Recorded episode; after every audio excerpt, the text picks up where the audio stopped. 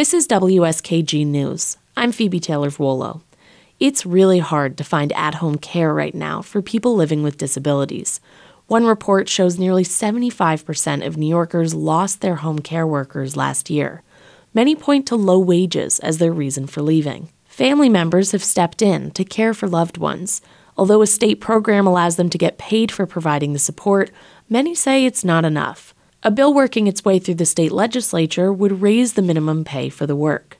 Crystal Bram works as a peer advocate in Cortland, helping people transition from nursing homes into independent living. Matt Norton is her significant other.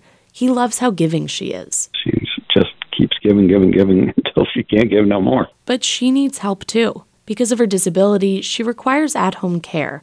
When staffing shortages made it so they couldn't find a professional aide, Matt became Crystal's primary caregiver.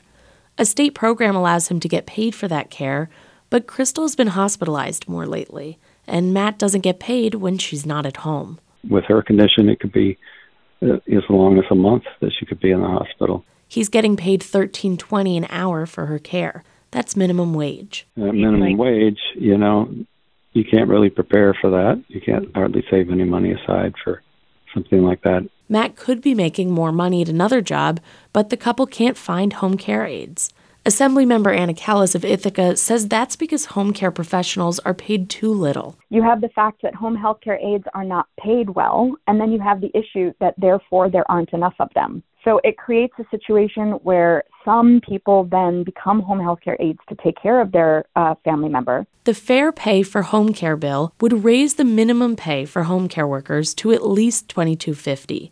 Kelles expects the increased pay will bring people back to the profession. For Matt and Crystal, that means they wouldn't have to live paycheck to paycheck, or Matt could find another job and hire a professional caregiver. The bill is currently in committee in New York Senate and Assembly.